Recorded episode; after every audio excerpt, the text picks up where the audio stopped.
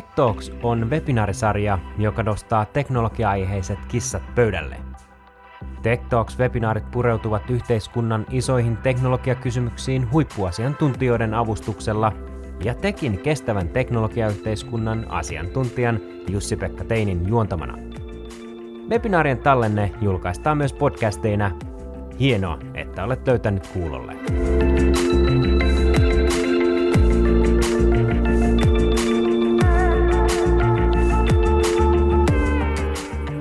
Good evening and welcome to our Tech Talks and Kaute Talks webinar discussing innovation deficits in solving climate crisis. I'm Jussi-Pekka Teini from Tech and will be hosting today's discussion. We still have a long, long way to go in stopping climate change.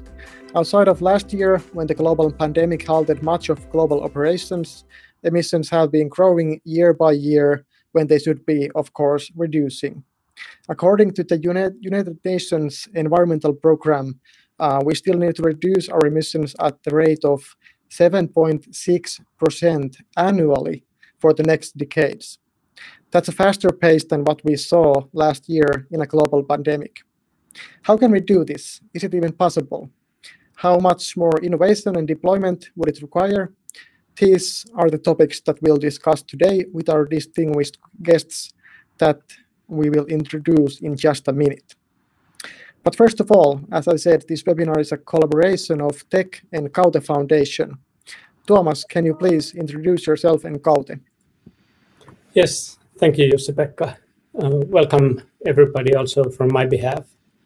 Uh, so my name is Tuomas Olkko and I'm an executive director of Kaute Foundation. Uh, Kaute Foundation funds research in business and technical fields, uh, we do it mostly through um, individual research grants. And Foundation's mission is uh, to support sustainable renewal of Finnish businesses and the society. Uh, we have also started a webinar series called Kaute Talks, covering these themes that are uh, close to Foundation's mission. And uh, with the webinars, we aim to foster discussion especially between the research community and people working in businesses and and um, applying the research uh, res- results and this way kind of help help on our part to accelerate turning the research findings into real life business applications. And we're very happy to cooperate with uh, tech on this event event. And uh, i would like to thank jussi-pekka for very smooth cooperation in organizing the webinar, as well as uh, big thanks to our speakers who are contributing their time and expert, expertise for the for the event. So once again, welcome everybody from my behalf, and uh, I'll hand it back to Jussi-Pekka for introducing the speakers. Thank you, Thomas. We are also super happy to organize this event with, with Kaute Foundation since we have very aligned goals goals in advancing science and technology. Uh, moving on to our uh, distinguished guests today, they include the CEO of Climate Leadership Coalition, Jouni Keronen, CEO of Finnish Climate Fund, Paula Laine, and climate policy expert Oras Tynkkynen. Welcome, everyone. And first, we'll start with a round of introductions with our guests. So please tell a little bit about yourself and how your work relates to the uh, innovation deficits in solving climate crisis. And Jouni, would you like to start? Thank you. So good afternoon, everybody. It's nice to be here. So my background shortly. So I I, I have four academic degrees. So I studied power plants and I graduated 1983. Then I was studying power grids and uh, IT and I made my PhD 1993 from artificial intelligence applications to, to power grids.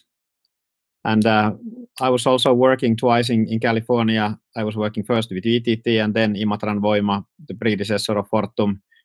I worked in, in California for three years and actually, I was there when Al Gore wrote his book, The Earth in Balance. So that was the first time when I when I studied about climate change, 1993. And uh, then it took like uh, 10 years before I, I realized how serious this will be. And uh, I, I moved to Fortum, and I was there working with six different vice president positions. I was working for uh, product development, innovation, purchasing, and then I was also eight years as chief information officer. And then when I was working with innovations, then this the, the hard reality started to hit us from everywhere. So Fortum is an energy company, so climate change is changing the way big time uh, how the energy companies are working. And uh, after Al Gore wrote his books, Inconvenient Truth, and movies and everything, so that also became my my full time life. And uh, then Antti Herlin, who is the is the chairman of Kone, he got interested what the Finnish businesses can do with the climate change. And then I was Fortum representative of the meetings what Antti Herlin hosted in 2013, and uh, that led to the Climate Leadership Coalition. And uh, Sitra also helped to establish the coalition in, in 2014. And then I was invited to be the founding CEO of this uh, Climate Leadership Coalition. And at first it was like half-time job, but uh, with, with seven founding members. But now it's more than full-time job. We have a five-person team and, and 87 members. So now the Climate Leadership Coalition is the is the largest business climate coalition in Europe. So this is short intro from my point of view.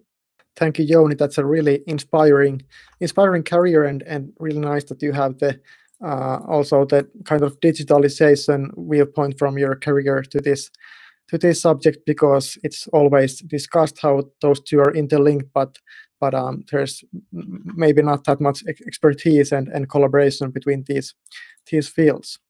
Okay, moving on to our next guest, uh, Paula Laine. Please introduce yourself. Thank you and uh, thanks for actually it was nice to hear also Jouni's Jouni's uh, background as, as a nice story. Um, I I have a master's degree from the Helsinki University of Technology, currently Aalto, in engineering, physics, and and business. And the first 10 years of my career, I served the global telecommunications sector, like obviously many many other Finns as well, with quite meaningful actually purpose also there in, in, in ensuring access to millions and, and, and later on billions billions of people. After that career, I switched to societal focus uh, with Sitra, the Finnish Innovation Fund, and, and served there uh, as management team member for almost 10 years, uh, responsible for Sitra strategy and foresight, actions, megatrends, and so on. Uh, as part of that time, for example, Sitra was very active in in in in helping CLC to to be set set up, as Jouni was referencing there. Uh, then, um, you know, like three years ago, I joined actually then uh, the state development company Vake's board as a board member, and uh, further on, uh, then almost now uh, two years ago, uh, I became the CEO of the company, uh, which then from Christmas 2020 actually became the Finnish Climate Fund. And, and currently, the Finnish Climate Fund, the CEO of which I am, is a special purpose company that is solely tackling climate change by providing funding to both commercial scaling up of uh, physical and digital climate solutions and platforms that enable uh, emission reductions. And our main instrument is uh, capital loans. Thank you, pa- Paula. That's also really, really inspiring, and and it's uh, it's made me really happy that that uh, Vake is now now a climate fund and and especially focusing on that. It's it's a really great great thing to have and will help in in making fin- Finland a global leader in, in the sector. So last but not least, we have uh, Oras Tynkkynen. Oras, please int- introduce yourself. First of all, thanks for the invitation and good to be here among our good uh, old friends and colleagues. I've been working on climate action in different uh, capacities and roles for the past uh, little less than a quarter of a century. First, starting in civil society, running different uh, NGO climate campaigns, then moving on to policy making, serving in the parliament and the prime minister's office, and then now for the past uh, six years or so um, as a climate policy expert, both in my own company and uh, in the Finnish Innovation Fund Sitra that uh, Paula already also mentioned, and actually uh, uh, Jouni as well. And um, uh, to your question about how um, my work relates to this innovation field, I think my contribution is mostly in the interface between policy and innovation, and uh, more specifically, how policy can drive uh, introducing and implementing and deploying faster these uh, very promising innovative solutions that are out there but are not yet applied at scale. Thank you, Oras. Uh, that's a really, really uh, long history of, of uh, climate expertise accumulated with, with you. That's really great. And it's also uh, of, of course, I knew, this beforehand, but and it's difficult to uh, organize a climate-related event in Finland without a connection to Sitra. But as, as mentioned, all of our panelists today have a, some kind of connection to, to Sitra, and, and yeah, they they have been really active in setting the Finnish Finnish climate climate action scene. Um, we also have this fourth fourth guest that that um, unfortunately due to to um, uh, schedule issues couldn't, after all, make it to this broadcast live, but we have a keynote coming from him. But uh, before that, uh, dear audience in the in the living rooms and and and uh, and wherever you are watching watching this stream, uh, we also invite you to participate in this, this discussion in the comments comments section. Whether you are in Facebook or YouTube, your comments and questions should reach us uh, here in the studio. So please send your comments and questions and participate in the discussion, and we'll try to fit them in our broadcast. Uh, we will somewhat operate, not fully, but somewhat on, on a first come first serve basis. So get those questions early in if you if you really want them to be discussed today. But now let's take some time to hear more about the already available off-the-shelf solutions that we have today in, in climate technology from Chad Frischmann, who is the Vice President and Research Director of Pro- Project Drawdown. And Pro- Project Drawdown is a framework for climate solutions that are already available today, of the self for scaling in a mass scale, and by that achieving a point when we get on the track of reducing emissions all the way to zero and even negative emissions. But please, Jonas, can you can you now play our uh, video keynote greeting from Chad? Thank you. Hi there. It's a great pleasure to be with you here today to learn about climate solutions, actions that we can all take every day to get on the pathway to achieving drawdown. But what is it that we mean when we talk about drawdown? Drawdown is that point in time when atmospheric concentrations of greenhouse gases begin to decline on a year to year basis. It's that point when we take more of those heat trapping gases out of the atmosphere than we put in. And the proposition here is really rather simple. If we can change the concentrations of carbon dioxide, methane, nitrous oxide, and fluorinated gases, we can essentially stop global warming and begin the long process of reversing it. In fact, achieving drawdown is a prerequisite to solving the climate emergency that we face today and future generations to come. But how do we get there? Well, first we have to understand where are the sources coming from so that we can identify the solutions that reduce the sources of the problem. We also need to understand once the greenhouse gases are in the atmosphere, how do we pull them out using natural and engineered sinks? How do we enhance those sinks? And we need to fundamentally uh, you know, improve society so that when we're implementing solutions, we do so from a human rights-based approach with justice, equity, and inclusion at its heart. We need to shift the system itself to move from a system that is inherently exploitative and extractive to a new normal that's by nature restorative and regenerative, where well-being for people and planet are placed at the heart of everything we do as a society and economy. So how do we get there? Well, First, where are we today? What are those sources of emissions? Now, emissions come from just about everything we do as a human species, from the electricity generated from coal, oil, and gas-fired plants when we turn on our lights, to the gas that's burned in our furnaces to heat our homes, to the amount of, uh, to the stuff that's produced that we consume every day in factories from those smokestacks, to when we go out of our homes, we move from point A to point B and turn on our internal combustion engine and uh, uh, uh burn uh, petrol from the petrol and release energy and emissions from our tailpipe to when we fly all over the world. Uh, even the very food that we consume on a day-to-day basis generates emissions and how it's produced and how it uh, is uh, decomposes. So everything we do uh, produces emissions, and they all enter the atmosphere. Uh, the good thing is that uh, we have natural processes called utilizing photosynthesis that convert carbon dioxide into plants, biomass, and soil organic carbon. This happens in terrestrial or land and ocean uh, ecosystems. And this happens every day, every year. Um, unfortunately, we're putting, we're creating so uh, much stuff and consuming so much and producing all of that emissions. 59% of everything that all the emissions that are generated stay in the atmosphere. And that's because the natural uh, uh, sinks only have a certain capacity to uh, pull carbon dioxide out of the atmosphere.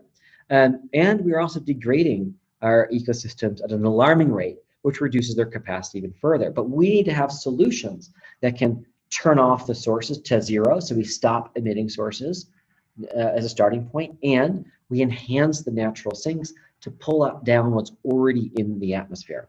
Now, I lead a team of researchers from all over the world, and over the last seven years, together we have mapped, modeled, and described uh, the most substantive set of real existing technologies and practices that exist today and map them in part of a framework that reduce sources, uh, enhance sinks, and improve society in a way that can achieve drawdown, that can achieve the future that we want uh, as a system of solutions.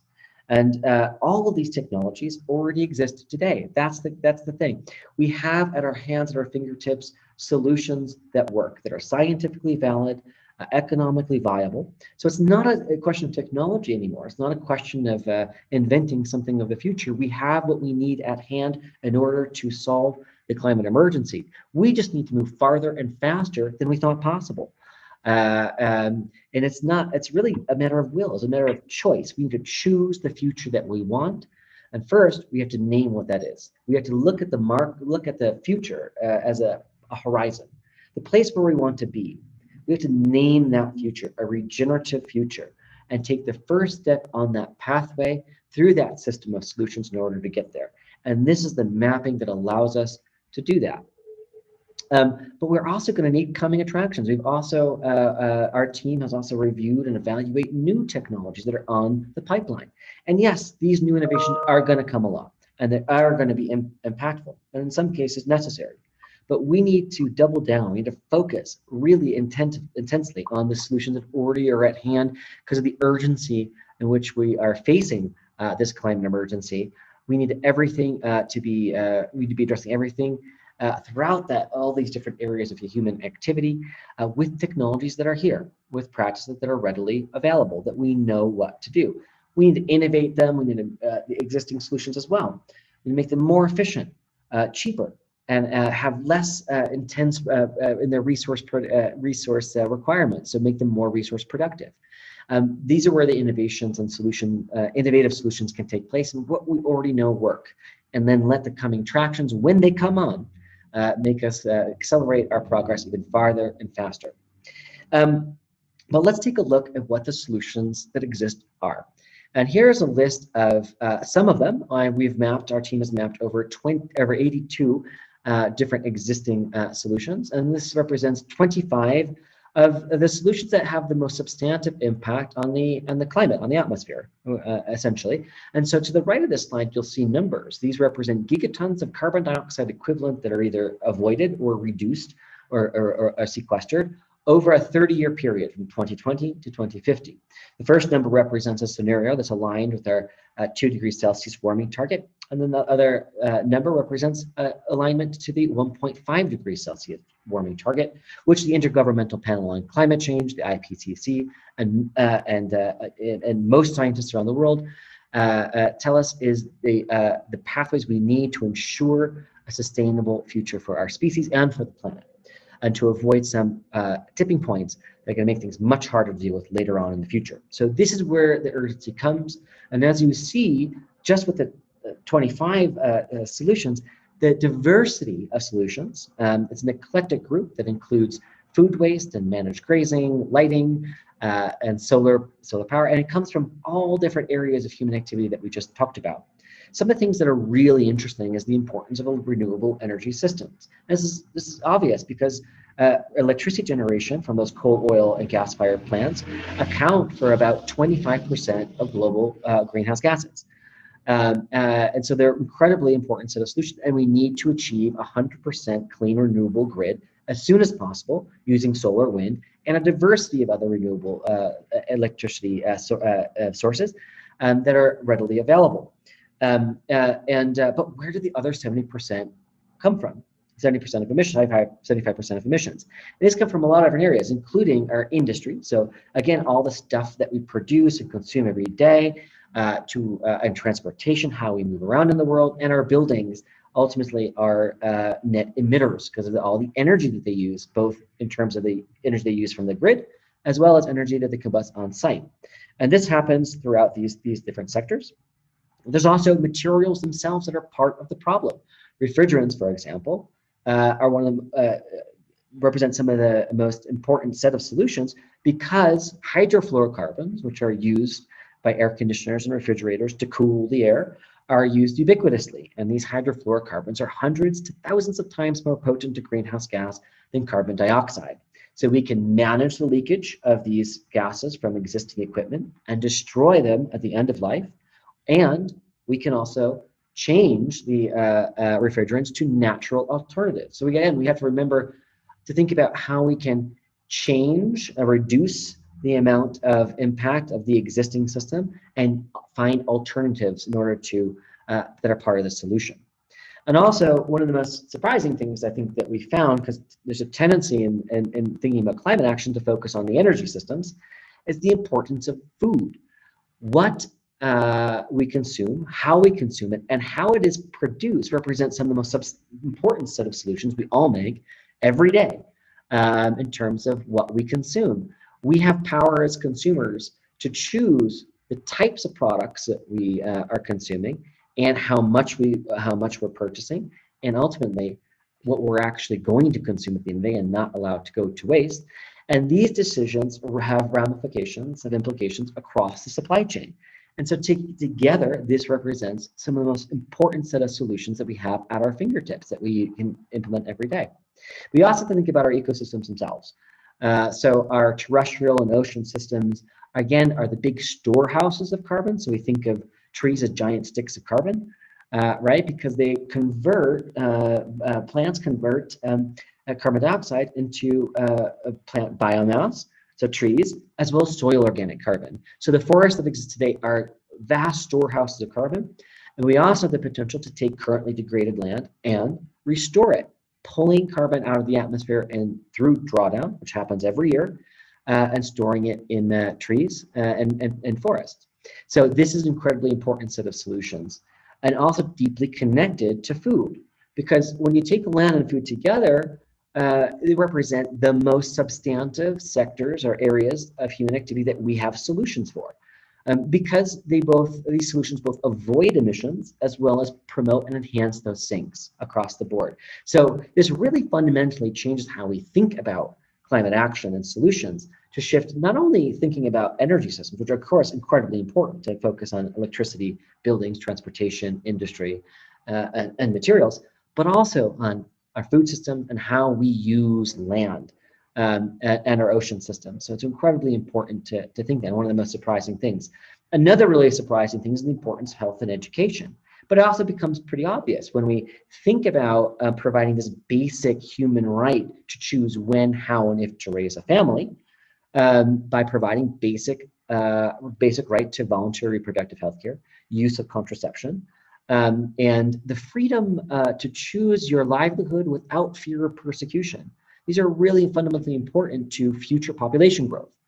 And so is education. Providing 12 to 13 years of schooling for boys and girls has the impact of dramatically different life outcomes, improved economic activity, delayed onset of marriage, smaller family size, and ultimately the uptake of family planning uh, resources um, that uh, have the effect of reducing future estimated population growth.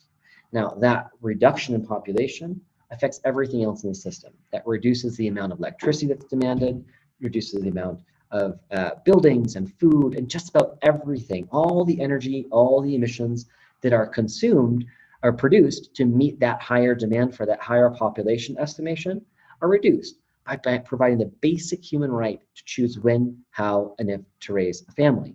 Of course, this is one uh, benefit of health and education, but there's a cascading series of benefits to improving livelihoods, uh, uh, to um, to producing uh, to providing basic human rights. This is a human rights and, and gen- about gender equity and equality, and and it's about justice first and foremost, and it has an additional impact on our environment, on our planet, and on the atmosphere. So when we think about all these solutions, again, these are just 25 of the 82. The thing that's really important to remember that these are all opportunities. They're opportunities to create the future that we actually want. And now is our opportunity to choose that future. What is that future going to be? And we have to name that. We have to name what that marker on the horizon, the place where we actually want to be in the future. Not focusing on fixing the past and tweaking things.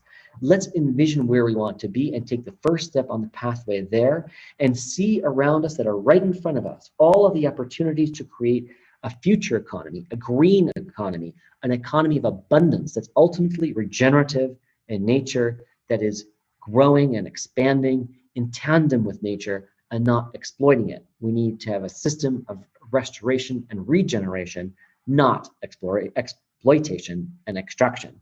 And when we envision that future that we want, we can achieve it. But we need to figure out how to actually do that, right? We need to how are we going to pay for that future?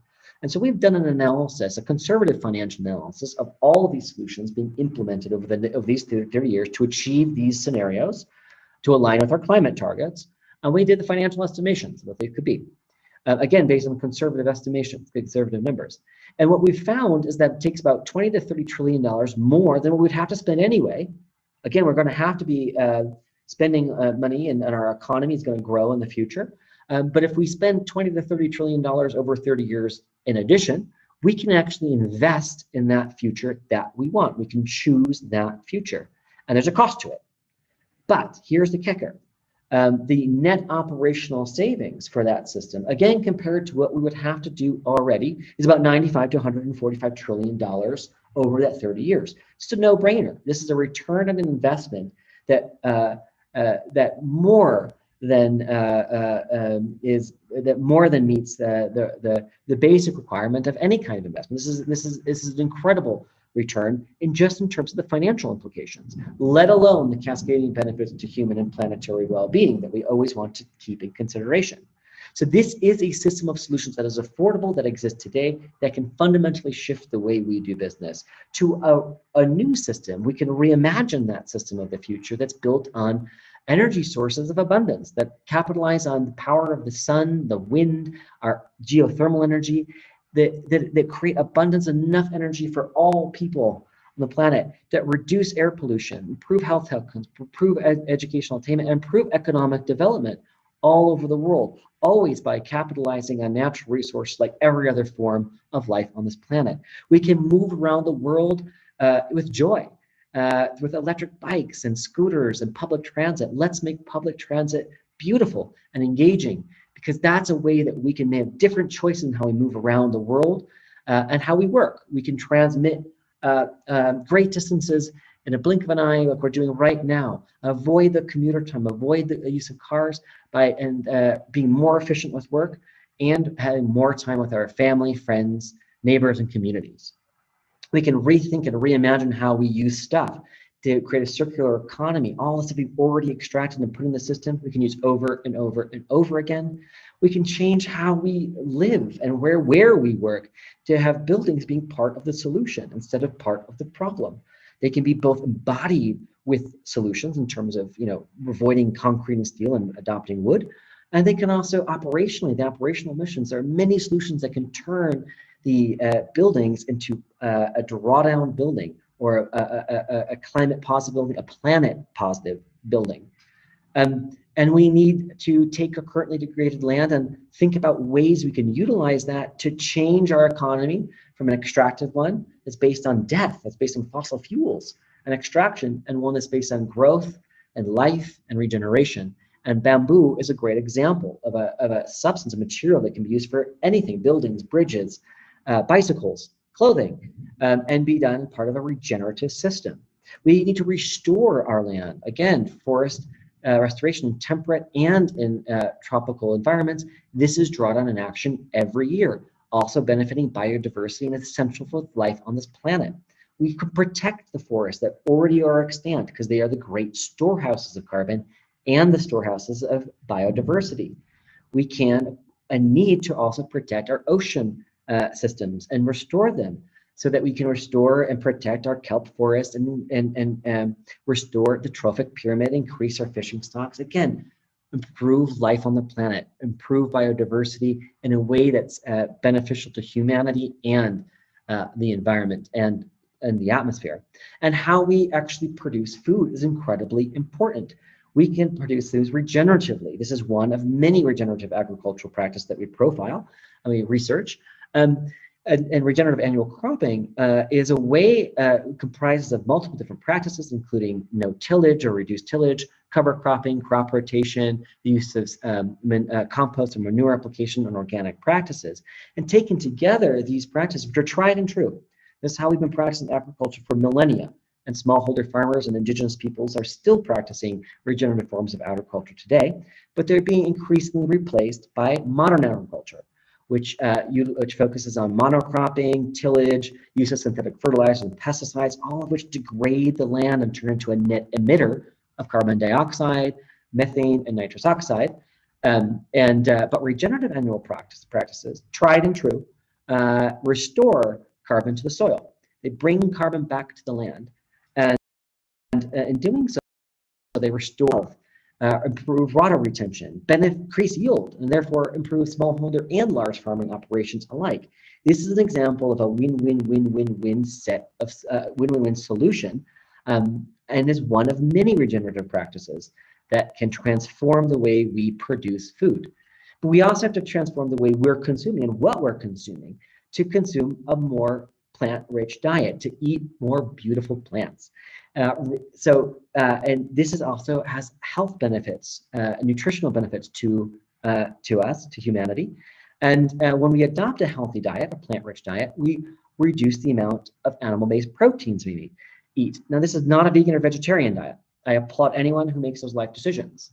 Um, however, there are trade-offs, even with those dietary choices, always trade-offs. So what we're looking at here is really a healthy diet that's composite of many different kinds of diets um, uh, your choices because it's going to be different wherever you are in the world. But most importantly, it's about reducing overconsumption, uh, particularly of meat, but overconsumption of everything, particularly happens in high income countries, and increasing uh, uh consumption in, in, in uh, least in less developed countries or low income countries that uh, show low protein and caloric intake. So it's about rebalancing so that everyone in the world can have a healthy, nutrient rich diet. Um, when we do that, that's where plant-rich diets become actually part of the solution because it reduces the amount of high intensive, high uh, uh, emission intensive commodities and, and overconsumption. But we also have to think about how much food is actually lost and wasted across the supply chain. I mentioned a little bit earlier. And when we think about um, the fact that 30 to 40% of all food that's produced is not even consumed, is astounding, and it produces uh, you know eight percent of global greenhouse gases or more. Uh, this is probably underestimated in terms of the overall food loss and waste. Probably actually much more. Um, and so, uh, uh with 800 million people in the world going hungry today, this is uh, one of the dumbest things we could be doing as a species. Wasting and, and having losses across the supply chain, which are solutions are readily available. We can avoid those losses and, and wastes and prevent them through technology and through behavior change. It matters where you are in the world, but the important thing to note is these are not hard solutions. They're readily available. And we can make that choice to reduce food loss and reduce um, uh, food loss and waste and actually feed the world's uh, hungry population and reduce stressors on our, our cropland. Because when we implement all of these solutions together as a system of solutions, we implement all those regenerative agricultural practices. We have 13 or more profiled in drawdown. We implement uh, a plant-rich diet and we reduce our food loss and waste. We, our research shows that as a system, when we adopt this as a system, we would uh, uh, produce enough food on current cropland to feed the world's population, growing population, now until 2050 and beyond, a healthy, nutrient-rich diet without having to um, cut down any new forest on current cropland only. That's amazing. That's astounding. And our research shows that there's enough cropland still in order to produce uh, um, biomass, dedicate more dedicated biomass for things like bioplastics, part of the solution, or bio or organic-based insulation, or other kinds of substances, part of that bio-based regenerative economy of the future. But this happens only when we adopt things as a system of solutions. There are no silver bullets. No one or two or top 10 or top 20 are going to get us there. We need all of the solutions taken together in this framework to reduce sources, enhance sinks, and improve society in order to achieve drawdown. The great thing is we want them whether or not global warming was even a problem. Because again, all of these solutions have a cascading series of benefits to human and planetary well-being by addressing health outcomes, nutrition, uh, uh, educational outcomes, uh, economic development, um, improved biodiversity protection, all the things that um, you know, uh, that things like the uh, uh, that we can vision in the future that we actually want to achieve, all the great challenges become possible when and when we address this as a system of solutions to solve for climate.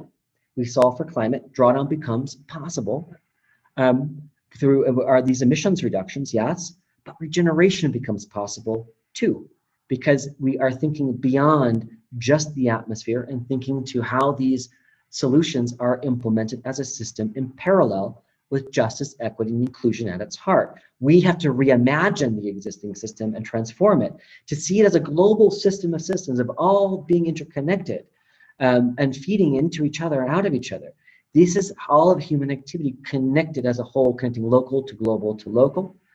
And when we do this, we can start to reimagine the system not as a hierarchy and structure, power structure, but as an organic system of solutions working together. And the possibilities these uh, solutions can achieve in a resilient, adaptable ecosystem. We see vision this not as a um, as a hierarchical system, but as an ecosystem simulating life. And then in doing so, we can achieve our two degrees Celsius warming targets we can achieve our 1.5 degrees Celsius warming targets. It matters how ambitious we are, how fast, how urgently we implement solutions. The solutions order will change, and that's okay. These solutions are not static, they're dynamic. They're always going to change as new solutions come on. Some of those coming attractions come online. There's going to change a little bit. What matters is these are the solutions that we need today, that we have the capacity to take action on right now.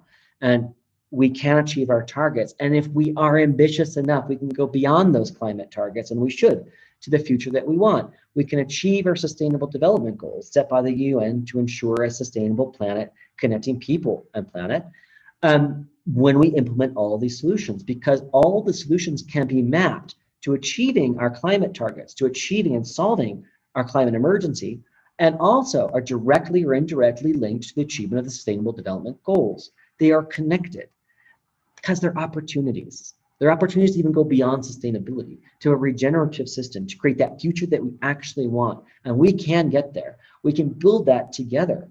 What that future looks like a future of abundance, a future that's not based purely on profit, but based on well being, where we have human and planetary well being interconnected, working together. And we can do that because we are the generation to do it. This is the time. We have a level of urgency that we can't ignore. And uh, we have the technology for the and practice for the first time to really create that system. So I encourage us all to link arms, work together intergenerationally. No longer think about X, Y, and Z generations, but think of we're all in it together. One regeneration now and in the future. We have to be think long term, not short term. We have to think about our species, think about the planet, and take the steps necessary, every one of us, to walk on the pathway to that marker on the horizon that we have chosen. The future we choose is readily available uh, when we work in systems, when we work together, when we work collaboratively. I look forward to uh, uh, the questions to come. Thank you. Thank you, Chad. And and uh, unfortunately, due to uh, schedule conflicts, we couldn't couldn't have Chad for questions after all. But but um, thank you, Chad. If you're listening this uh, later on for your keynote. So that was an inspiring framework and, and a great framework. And I like how it focuses on the scalable solutions. For example, with the land use and agriculture, there, are just political decisions uh, which we need to make, which are fast to, fast to implement if we choose to. But then we have, on the other hand, the there are not so fast ones to implement and, and scale up, which include the uh, technolo- technologies that that uh, we need need for for uh, climate climate um, solutions. We have some uh, good comments on the on the uh, chats of YouTube and Facebook. Uh, Raili Kajaste and Kari Huoponen uh, highlight that the uh, drawdown model lacks um, circular economy approach, which is a good point. Uh, I also agree that uh, it's mature enough to should be included in the in the framework. And um, there are also really really good other comments. Thank you for that. Keep them coming and, and questions too. So to sum up, we kind of uh, we already have the wide set of uh, both te- technological and non-technological solutions that we could scale today.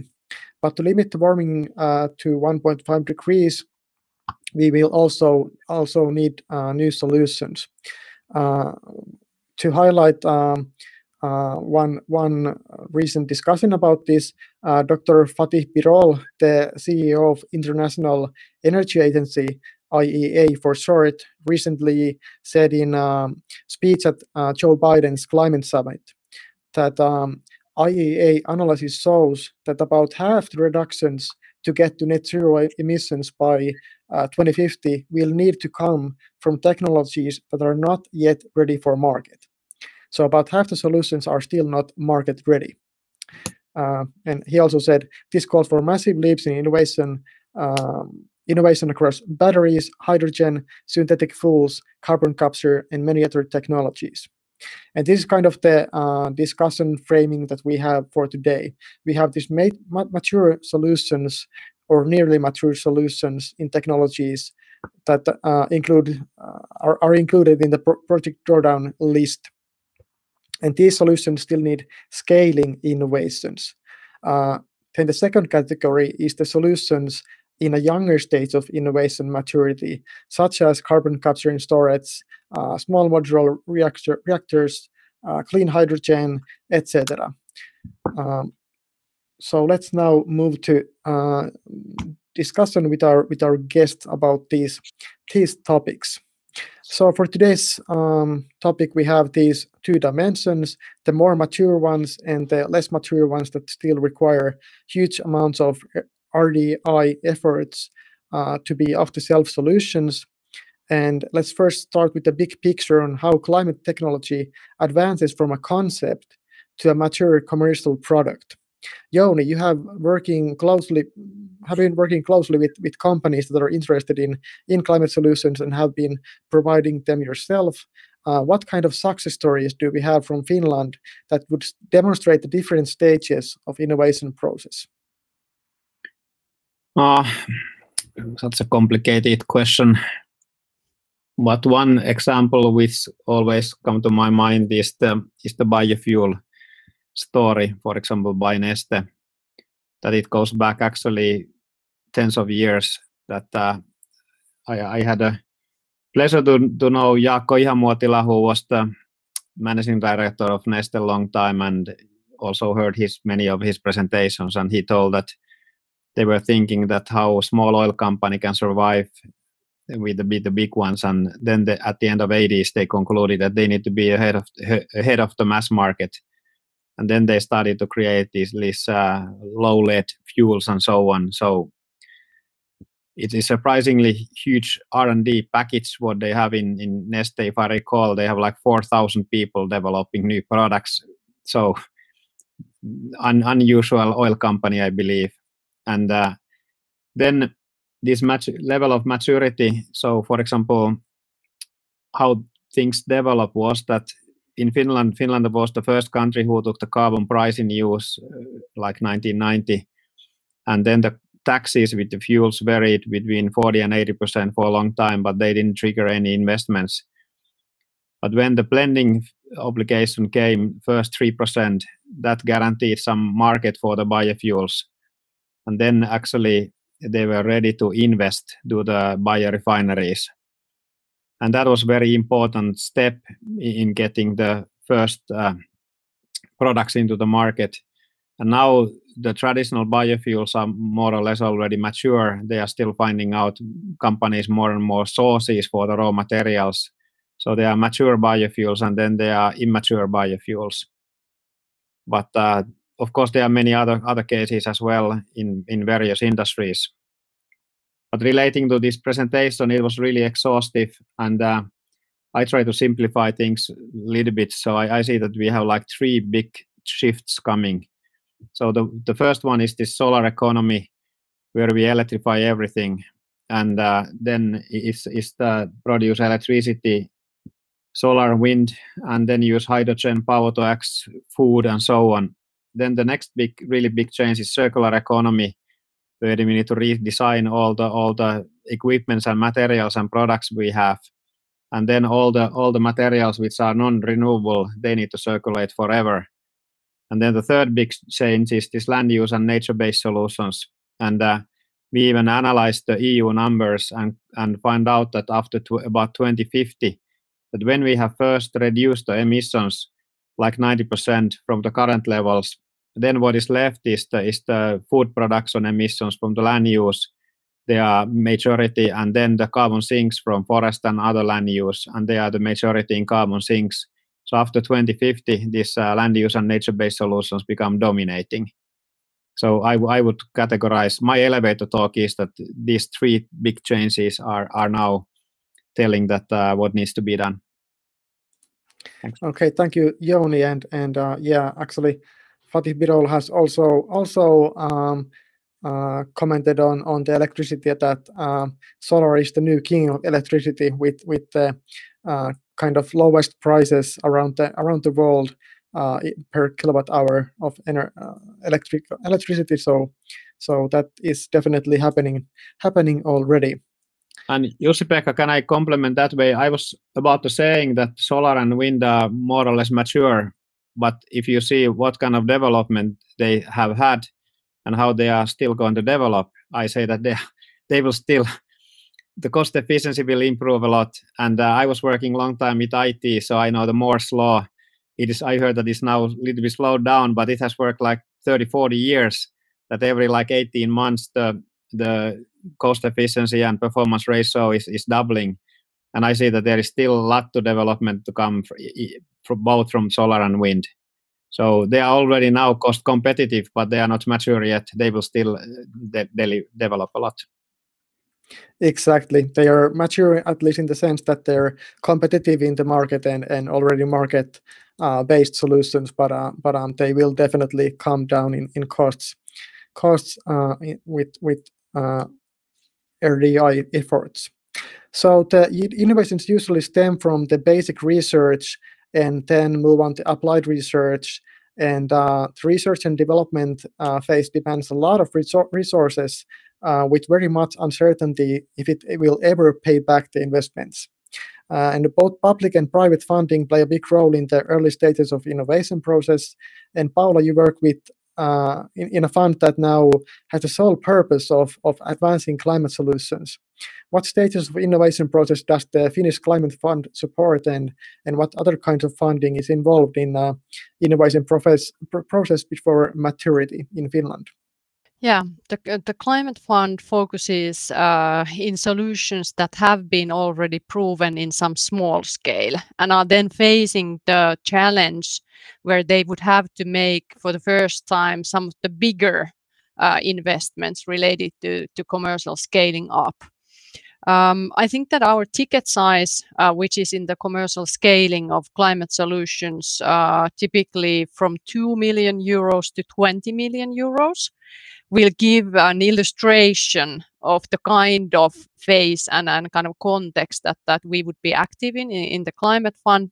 Also, uh, we only operate in under 50% uh, shares of, of the of, of the uh, rounds or or the projects that that we would be providing funding for. So that already means that the total size of the project uh, that the climate fund would be active in would be somewhere between 4 to 40 or even more millions of euros. And that scale already, I think, illustrates that we are talking of already quite substantial implementations at, at this stage uh, that Climate Fund is active in.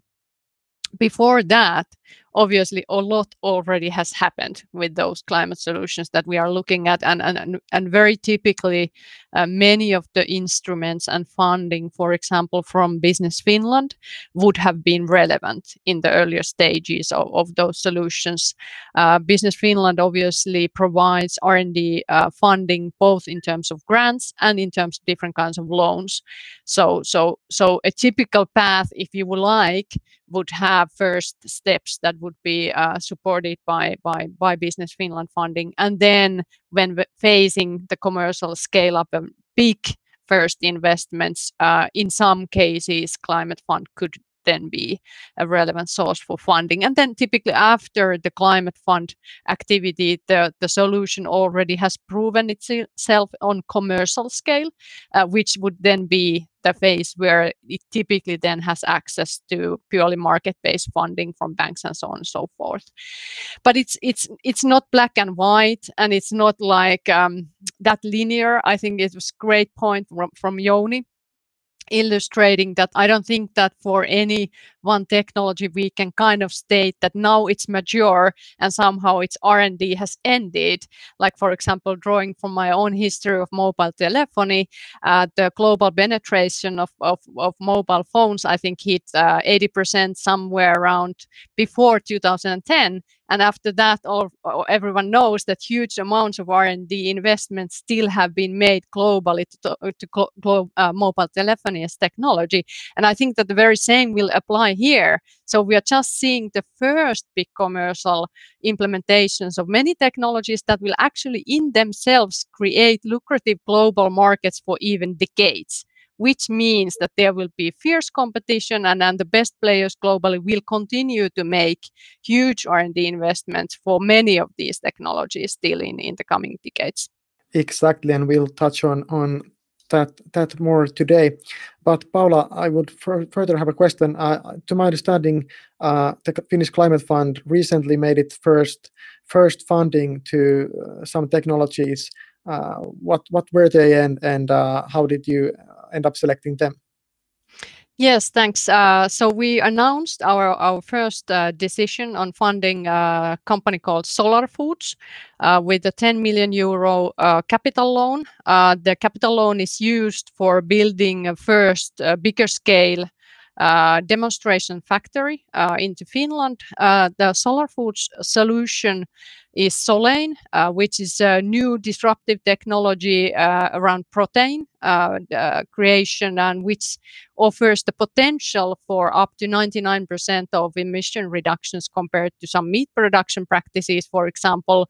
Uh, it actually also, in a very interesting way, combines the, uh, the, the, the, the, the, technologies of, uh, of uh, first of all, renewable energy and electricity uh, using renewable ener energy in the, in the production process. It also has links to hydrogen uh, economy and hydrogen usage. And then it obviously tackles this huge challenge of, of the global protein production.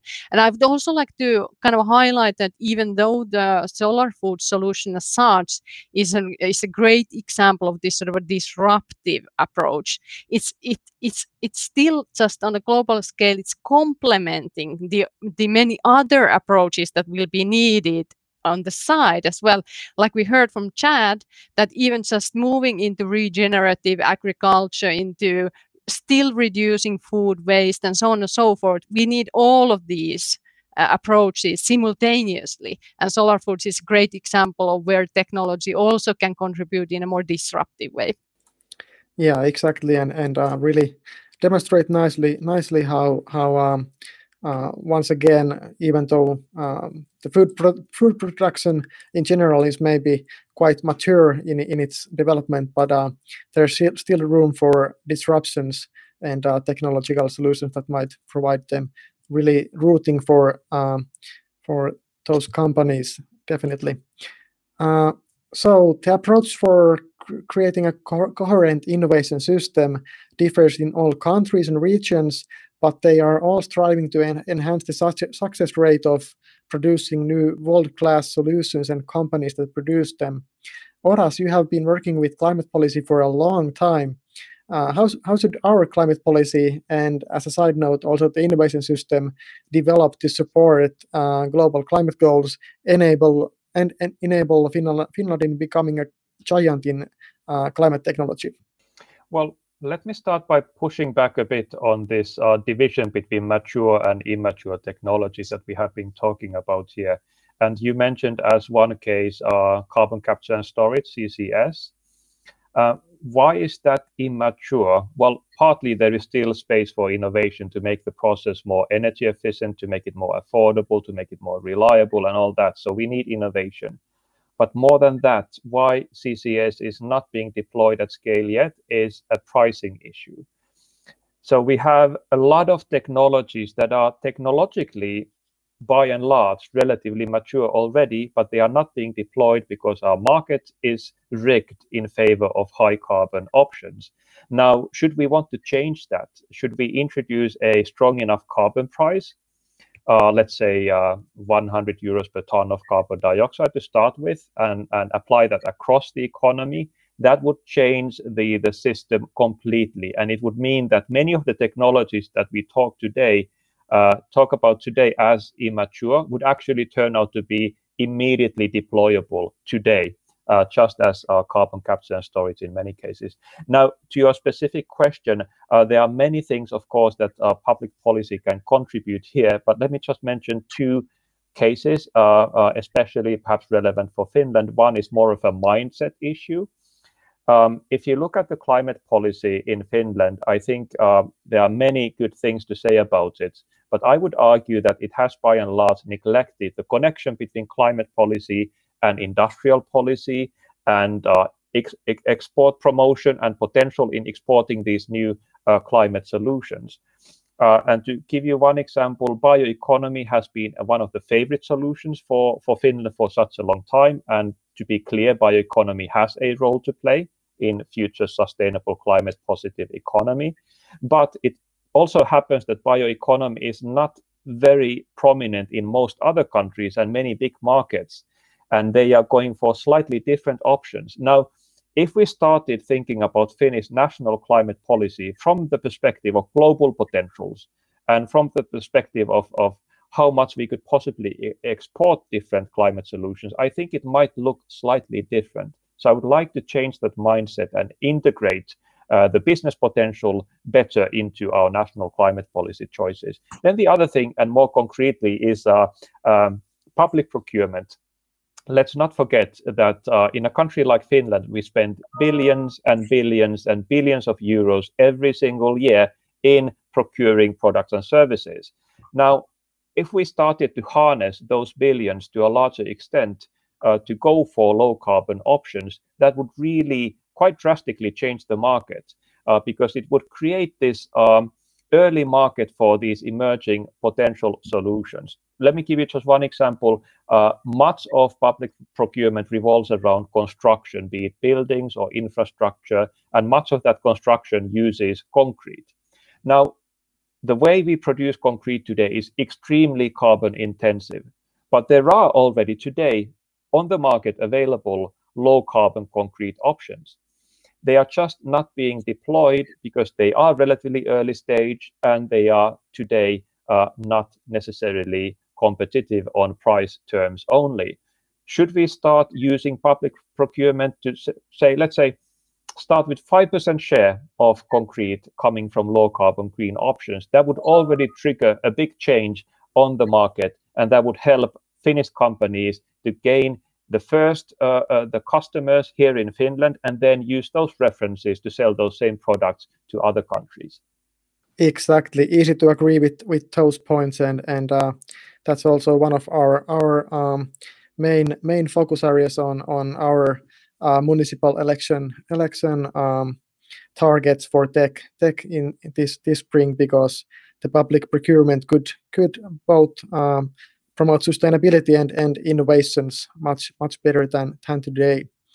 And uh, yeah, maybe we can frame today's discussions also in the viewpoint of of uh, assuming that the world will um, set a car- carbon price high enough for for the climate technologies to be uh, market ready. For example, uh, carbon capture and storage, as as what was mentioned, we do have the kind of uh, viable technology, but not not enough high carbon pricing to to uh, make it lucrative.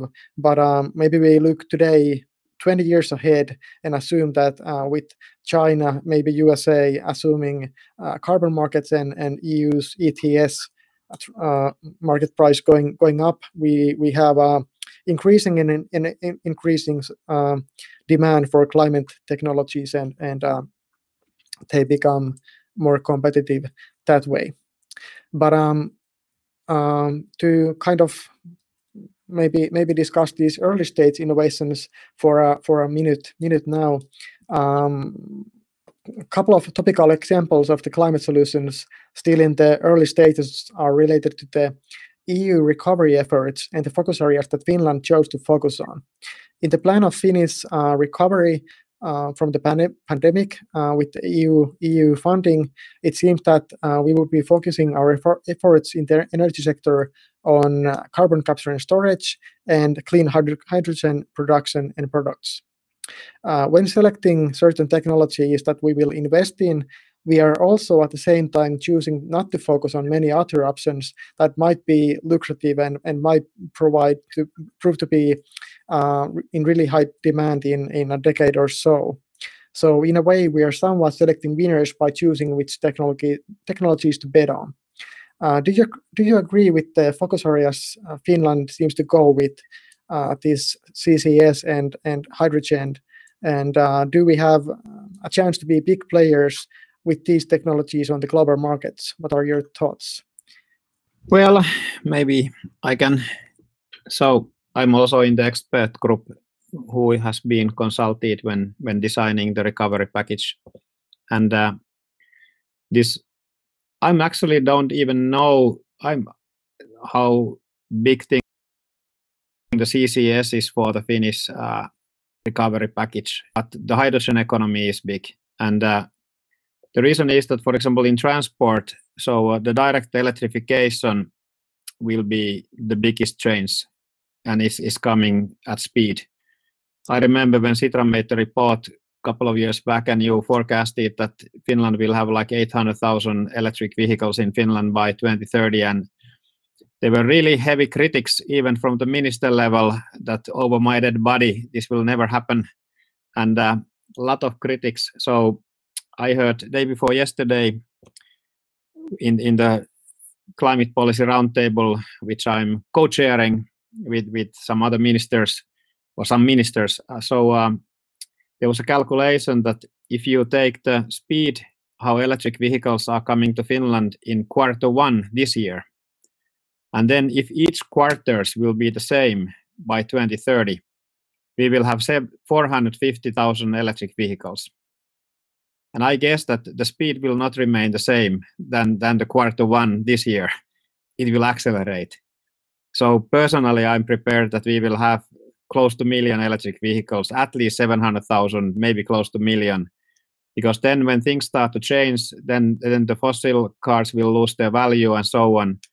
So this will speed up the development and, and the electric car prices will come down. And I have even calculated, there's excellent calculator done by the Finnish climate panel is Autokalkulaattori. So you can put the real prices of cars. And uh, I have compared that if you have an old car, the average value is 7,000 euros. And then gasoline car, and then you buy a brand new electric vehicle, the value is like 35,000 euros. So for the 10 year use with average kilometers, you are saving more than 1,000 euros a year every single year for the next 10 years. But people don't understand these kind of things yet. So um, this this uh, electrification is the big thing in transport, but not everything. Biofuels will have a role, and uh, their role can be increased to a certain point. So I have had like a, some kind of estimates that maybe 10, 20% of the transport fuels could be bio in the long run. But then we have still a big gap. It, it, the gap is something like 30 to 40%. So we need to have drop-in fuels. And uh, drop-in fuels will be then done by cheap electricity. So first you electrolyze hydrogen, actually water to hydrogen and, and oxygen, and then you use hydrogen directly or then you take somewhere CO2 or carbon and start to make the fuels, synthetic neutral fuels from the from the cheap electricity. And actually, CLC, if you want to check our website, we are now studying the industrial scale uh, production of uh, these synthetic fuels. That if, if we replace 15%, one five of the transport fuels by power to X fuels, what it would mean.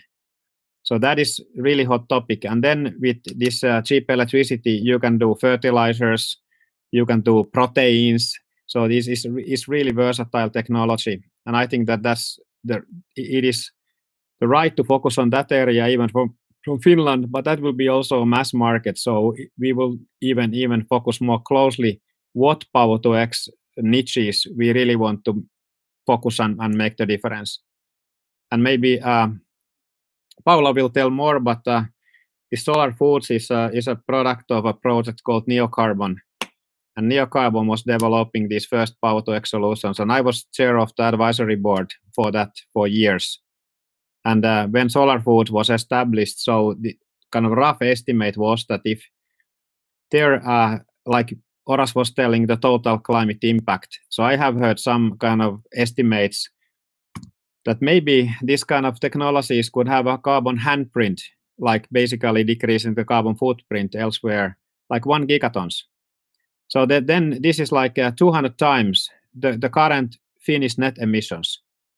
So if, if Finland wants to really to maximize the climate impact, we will make these commercial using this public procurement or other demand-based policies and then we could have a huge carbon handprint and only only like a innovation limits of our, our thinking are our borders. So this is kind of a really exciting area. But in the later on, if, if you want to hear my opinions also, I can tell the other really potential innovative areas, but uh, I will now let others to talk. Thanks. Paula, Oras, do you have any thoughts? Well, I am actually on the record of saying that the Finnish National Recovery Plan is is pretty good uh, from a climate perspective, and it uh, the priorities outlined in the plan, I think, are by and large the correct ones. And it's the the ones that you mentioned, but there are also others. So, for instance, circular economy is is quite uh, nicely uh, included, electrification and some other sectors as well. And I think they are the key ones from a climate perspective. But um, I think you touched upon a very uh, interesting topic, which is uh, the extent to which policymakers should be choosing where to invest and where to focus. And I think you can have two extremes on a spectrum, uh, and both extremes are, are, in my opinion, wrong. One is to be entirely agnostic about uh, which technologies to choose, and the other is to completely choose and lock in the choices by policymakers. And both would lead to very high risks. And there has to be a sweet spot between these two extremes. And why I say that is that if you don't make any choices at all, then it's unlikely that you're going to get the scale required to have an impact globally.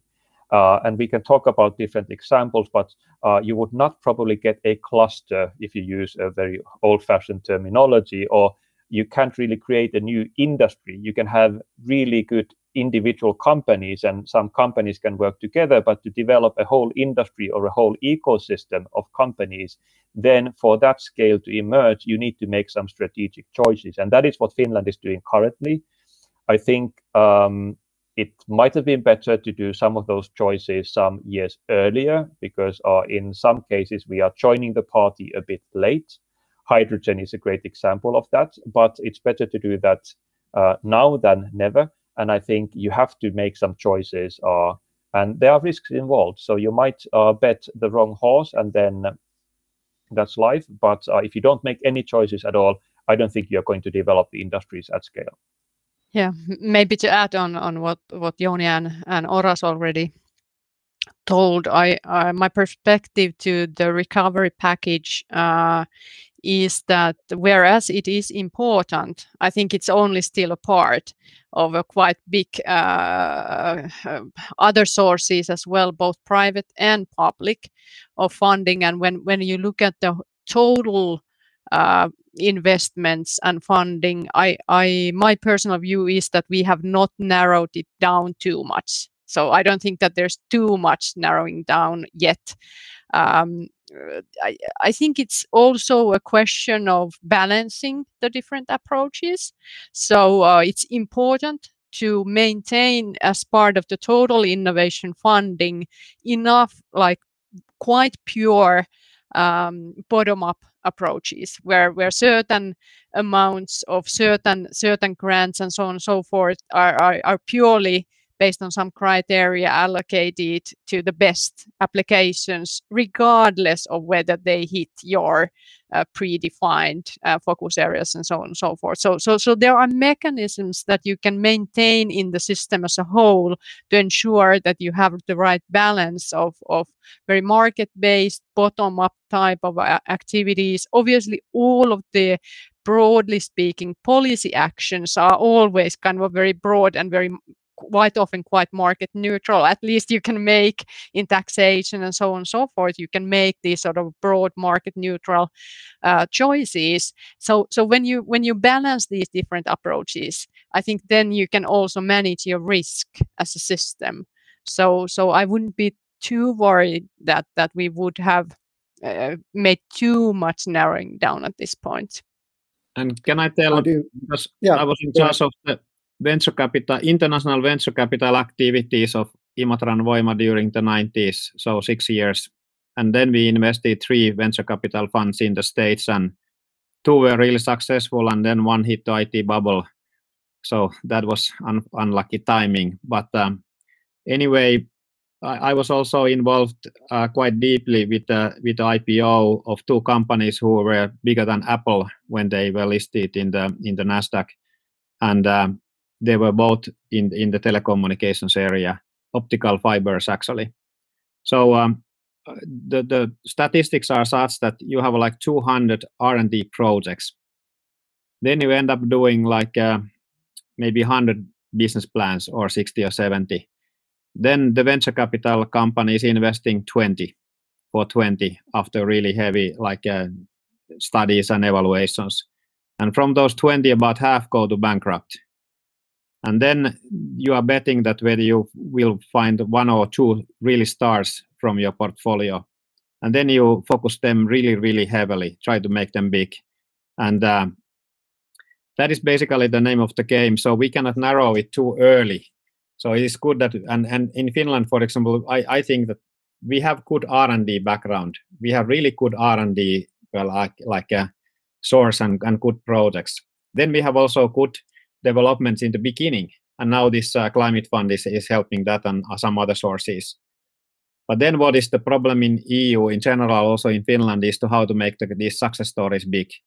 So typically they need to get speed from the california or maybe from china and this is something also what we are working on that how we can also make the the, the big ipos in europe. But uh, today the status we are not currently competitive with uh, with the usa and china yet Thank you. That was a good addition to the discussion with the with the uh, failure rate of of startups and, and companies. It's that's that makes it the market market based approach so so good that uh, we get the get the best ones in the in the end. Uh, we have a question from the audience from Ville Seppälä, uh, wondering if if BECCS uh, bioenergy with bioenergy with carbon capture and storage uh, be a good fi- good sector for Finland to invest in since the priority sector is and probably rem- remains so large. Do you have any thoughts on on this?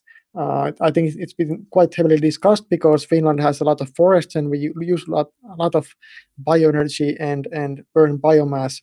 So so um, should we should we focus on this? I guess it's also in the IPCC uh, modelings of of the 1.5 degree uh, kind of pathways uh, this plays a big big uh, role in in those to get to 1.5 degrees. What are your thoughts, Orasu? please. Indeed, um, BECCS features very prominently on uh, modeling pathways that are compatible with limiting global heating to 1.5 degrees. That is partly a modeling artifact, just to be clear, because most of the models have a very limited set of negative emissions technologies to choose from. And then, of course, if you only have basically one uh, that seems to make sense from a modeling perspective, then the modeling will produce a result saying that we will need massive amounts of BECCS. Now, uh, that may or may not be the case, but it's partly down to the modeling. I do think that Finland has a really good opportunity here. And why uh, that is the case, because often it makes sense to, to build on your earlier uh, strengths and successes. And what Finland has been good at has been, first of all, using and processing biomass uh, for various purposes. And secondly, in power plant technology, let's not forget that Finland has been one of the leading countries in developing power plant technology. And what, what is BECCS basically? It is combining these two and a couple of other fields as well. And I'm not always getting a lot of friends when I uh, speak in favor of BECCS because there is this conception that if you rely on BECCS, it's going to mean that you have to Uh, use large areas of land to produce biomass dedicated for the use of BECCS only. But what I think is easily forgotten is that in countries like Finland, you already have large point sources of biogenic carbon as it is today. That is power plants, that is pulp and paper factories, that is the production of biofuels, that is waste to energy plants. And if you just basically installed CCS to these already existing facilities, you would not need to use much more biomass than you are already using today so you would not increase the pressure on our ecosystems, but you would get the benefit of producing negative emissions through BECCS. So I'm a big proponent uh, of BECCS uh, in the context of Finland, uh, as long as we follow a certain sustainability safeguards. Yeah, me too. Uh, I I wish we we uh, take a big role in role in that. Okay, so we have also discussed a bit about these more mature technologies. Jouni, Jouni was uh, talking about this breakthrough of electric cars, and uh, they really are coming, coming and breaking through in the market, and and many um, consultation companies are um, expecting them to uh, reach the market parity, price parity of, of gasoline powered uh, cars by 2025, so in just a few years. And um, we also mentioned that um, solar purchasing, and wind purchasing are, price. Purchasing, purchasing price. price. Yeah, yeah, thanks. Um, we also mentioned that solar and wind are already really competitive in the in the electricity market.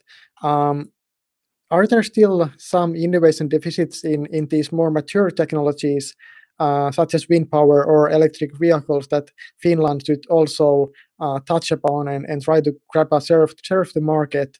Or is it too late for us? Did we all, already lose the game and we should only only focus on the hydrogen and, and BECCS and, and, and, and such, the, the kind of up and coming technologies? What are your thoughts on, on this? Well, electricity for example, the storages, because now we have like batteries for cars, but they are good for for the equator area where you don't have a winter peaks or summer peaks. So uh, the seasonal storages, the storages for industrial use is, is still a, a, big area for the development. And then also the the load load uh, demand response, how the whole system will be balanced when it's using a lot of electric cars and and other sources of electricity and when the buildings are storing storing energy and then they are releasing energy when when the price conditions are are, are good for that. So for example those kind of options exist. And then in the storage it's not only batteries because when you go for the little bit longer term storages then you start to do chemical con- conversion so you start to store some energy for the materials so maybe even even do the hard rock. So uh, that is very big option for us and a lot of a lot of opportunities for developing new solutions. Yeah, so there's still room in the in the value chain. Uh, any other thoughts on Oras or Paula? I, I was looking at Paula, but uh, I'll just share a couple of thoughts. Uh, if I kind of rephrase your question, if there is space for, for Finland in these relatively mature and already big and commercial markets, I think there's at least two approaches to that. One is that if you can find a niche or niche, as the Americans uh, tend to say, uh, in those markets, uh, then you can be the world leader on a quite specific and very narrow part of a very big market. So, for instance, wind power is very mature today, uh, but uh, uh, producing wind power in Arctic conditions, de-icing the blades, for instance, is something that not very many countries and companies know how to do yet. So you can find your kind of niche there. Then the other thing is uh, coming back to what I said earlier about relying and building on your existing strengths. If you can, um, if you can find areas where you truly have a comparative advantage compared to other countries, and I think uh, we've seen that kind of developments, for instance, in the area of data centers. We have a cold climate and we have cheap uh, green electricity available. We have a user and a buyer for the uh, the uh, the waste heat that is produced by the data centers, and we have many other advantages over many other countries. So if we can find even in big markets uh, some uh, really strong comparative advantages compared to our competitors, then I think we do have a chance there as well. And nothing, nothing to add. Those were great points from uh, Jouni, Jouni and Oras already. And also just to mention that, uh, as has been highlighted here, uh, many of these phenomena will be so wide and long lasting that we don't have to as, as kind of a finland be the dominant player even in those technologies or those phenomena. We can still have uh, huge uh, lucrative businesses by individual companies and groups of companies finnish companies in in in just uh, at, attached to even just the niches of those uh, phenomena. So so nothing to add there. Thank you. Very, very good points. And I guess the, state of Texas in USA would like to have some uh, wind wind uh, power defrosting technology. Uh, this this spring, they were in a lot of trouble trouble with their energy supply. Uh, okay, we have maybe one, time for one more uh, quick audience question before the ending ending um, and uh, we have this uh, three-part question from Jyri Salpakari. It's about the um, Helsinki, Helsinki Energy Challenge, which uh, took place uh, in, in about the last year or so, and the finalists and, and winners were published recently. And his question is, is about um, uh, how uh, many of those technologies that were suggested in the in the competitions are not yet uh, market ready. So, which organizations could fund and carry out such R&D in initiatives based on the ideas screened from that uh, competition? Do you have any thoughts about this? I think Paula has a lot of money, so I'm again looking at the. but uh, uh, so so I can't now remember all of those solutions and uh, ideas, but uh, when they are at the idea phase and uh, still not market uh, ready and would require quite a lot of uh, R&D and also maybe developing the business model and the business plan further and so on and so forth. So from those perspectives, I think that they would be the ideal candidates for Business Finland funding first. But I think that also everything has to start uh, with uh, with the passionate team, because even if there would be all of the money in the world, there has to be those the people who want to make it happen, and and and start you know uh, applying for the funding and and and proceeding with with with with the idea and, and the innovation. So so i think that the even now turning to my old employer Sitra even might have a role in eh, at the stage where you actually need to lighten up the passion in in groups of diverse people and and make people come together first to realize the ideas to realize the the, the possibilities. And then when you have the the teams you have the people you have the passion then they can turn to to many of the funding sources in in business finland and then the ones that actually uh, succeed and are able to demonstrate their solution in small scale first so then they can come to uh, climate fund for for the big investment. And the companies. There may be many and companies, the companies. Would, yeah many because we only give maximum of 50% so they will also need the private money there. There may be many companies who would be interested in those. Typically if the, the company see a good idea which fits to the business model they seem to activate on that, that topic. Exactly, and there's a lot of lot of uh, resource needs that that the companies already have, and and also the um, like uh, competences and and uh, uh processes, and and that could be a big help for those up and coming uh, projects with the uh, in the early stages of their development. So um, we're almost at the end of time, so we only have time for our kind of last remarks, and uh, it would be, uh, or what, what would you like to emphasize for our audience? Uh, something that you feel that um, is the one thing that the audience should remember about the topic of today, or or something that you wanted to say in this discussion but didn't have the chance to say it. Uh, what would be your key message to the audience, so to so to speak. Would you like to start, Oras? Sure. Um, I can be a poor man's Alexander Stubb and, and share uh, three points. The first is uh, building on what Chad said uh, in the beginning. We have a lot of existing solutions that just need to be scaled up fast. So we don't need to wait for innovation to happen to start taking action. The second is that if we get the carbon pricing right, then many of the technologies that we see today as immature actually Uh, turn out to be relatively mature and that can be deployed already. And the third is that innovation doesn't come out of thin air. It is very much dependent on the right enabling framework provided by smart policy choices. And I think there we have a lot more work to do also here in Finland. Thank you, Oras. And then Paula, you're up. Thanks. I have to comment on this. Innovation doesn't come from thin air because solar food eh, is making protein from thin air, but uh, sometimes it even can come from thin air. But uh, uh, nevertheless, I think the key takeaway has to be that there will not be lack of opportunity in this space. So I don't think we have to worry that there will be a lack of opportunity, and I don't think we are going to run out of time there's two different things. We are in an we are in an urgent 10 to 15 years time frame as humanity in solving climate change but that does not mean that there wouldn't be time. There will be time for the next year for next 10 years for next 20 years for next 30 years around solving this uh, issue of, of climate change and, and sustainable future and competing on the huge global markets uh, that solving these issues will create Thank you, Paula. That's encouraging, encouraging words. Uh, Jouni, you're the last one. Go ahead.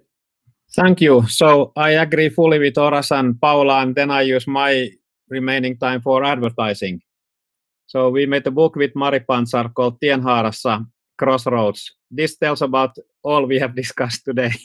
and uh, also English version is coming uh, at this moment. It looks that we can publish that in August. But um, this tells how climate change started and where we are and relating to systemic solution carbon price, but also it has a quite long, long uh, part from the technological uh, status and options. Thank you. And Everyone all, should read all it. The, all the auto incomes will go to the Children's Climate Fund, and they are invested by Tiina and Antti Hellis Foundation to the children's education. That's a great, great book. I can personally re- recommend it. Recommend it, and and uh, it's nice to hear that it's also coming in English. Uh, to sum up the discussion, we have this uh, comment from Riley Kajaste in Facebook.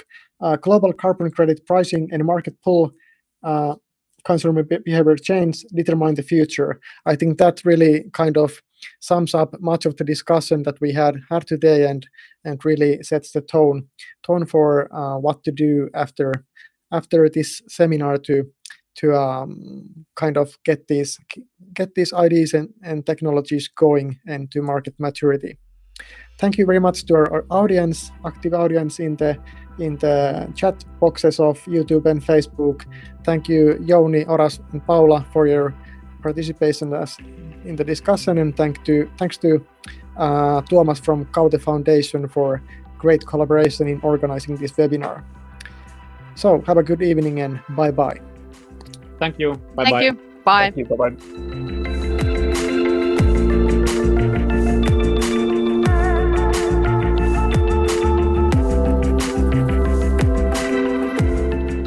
Tässä oli tämänkertainen Tech Talks-keskustelu. Kiitos kun kuuntelit.